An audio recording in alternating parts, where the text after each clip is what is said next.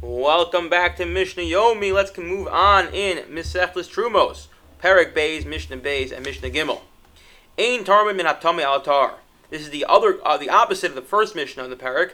One can't take remove truma that's tame uh, from a tamei pile on a tahar pile, and the reason for that is because you're going to end up with tame truma that is tame, and that is not allowed for a couple reasons.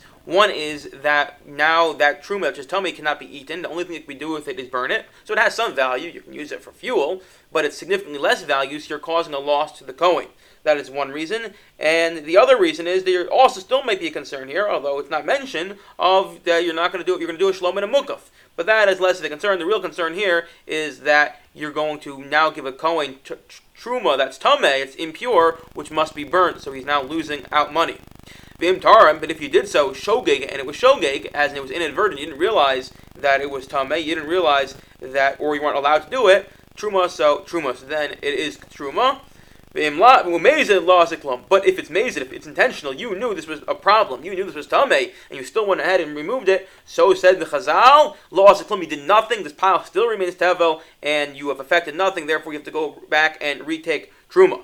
Now, this that it's actually not effective is only on a level of Duraban, and Chazal basically said, we're going to penalize you for doing so, but on a level of Daraisa, if you put on the, the, the, the your Torah glasses, the glasses that you see only Daraisa, so then this actually was Matukon, this is Truma, and therefore now you're actually stuck that you have to treat this as Truma, and take off more Truma as well.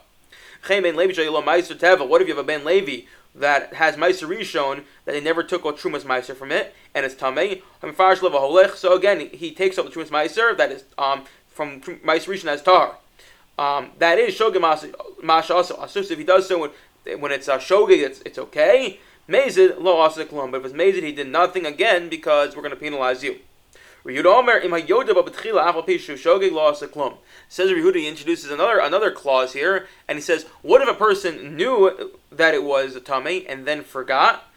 So he says that's not considered shogeg. That's now considered mazid. Once you knew even once that it was a problem, even if you subsequently forgot, it's still an issue, and therefore lost a klum.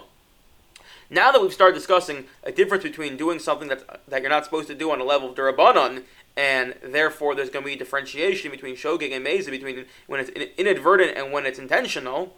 Says the Mishnah, Mishnah Gimel, let's discuss other cases that also there's a rabbinic prohibition, and we're going to differentiate between whether it's inadvertent and then it's going to be okay post facto, b'diavad, or when it's intentional and then it's not going to be okay even b'diavad.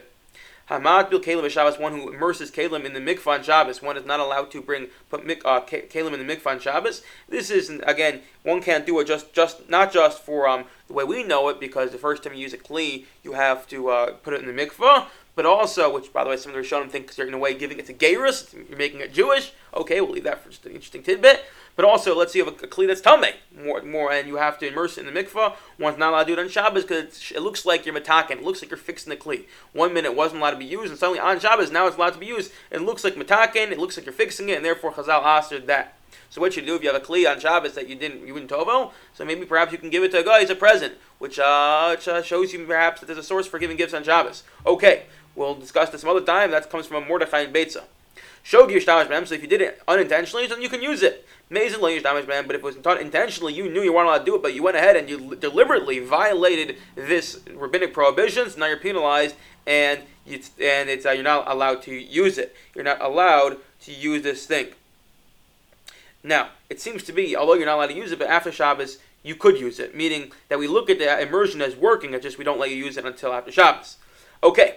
Hamaaser and Shabbos, so too one who takes uh, Meiser and Shabbos, one's not allowed to take Meiser and Shabbos for the same reason, by the way, and that is because it looks like attacking. You have this, you have this fruit you couldn't eat, and something now you can eat it. You're attacking it, or if you cooked on Shabbos, so if it's mistaken, you can eat it. If it uh, was not mistaken, if it was intentional, so then you cannot eat it. Now, when it comes to food, and this is actually in general a question called Maise Shabbos, how we look at uh, if you didn't, if an action was performed on Shabbos, the Isser, and it, cre- it, created something, it created food, it created whatever it may be, what is the, what is the status of that? You know, it come up, let's say, with uh, someone, uh, someone who's Jewish goes ahead and videos. I actually encourage all of you, if you have the time, go on YU Torah and tr- type in when Donald Trump comes to a Pesach program That was a sh- title of a shir Ari Lebowitz gave, a fascinating shir. The question there was Donald Trump popped into a Pesach program, and unfortunately, a bunch of people pulled out their phones and started videoing it. And the question was, well, now that you videoed it on Shabbos or on Yontif, it's called Maisa Shabbos.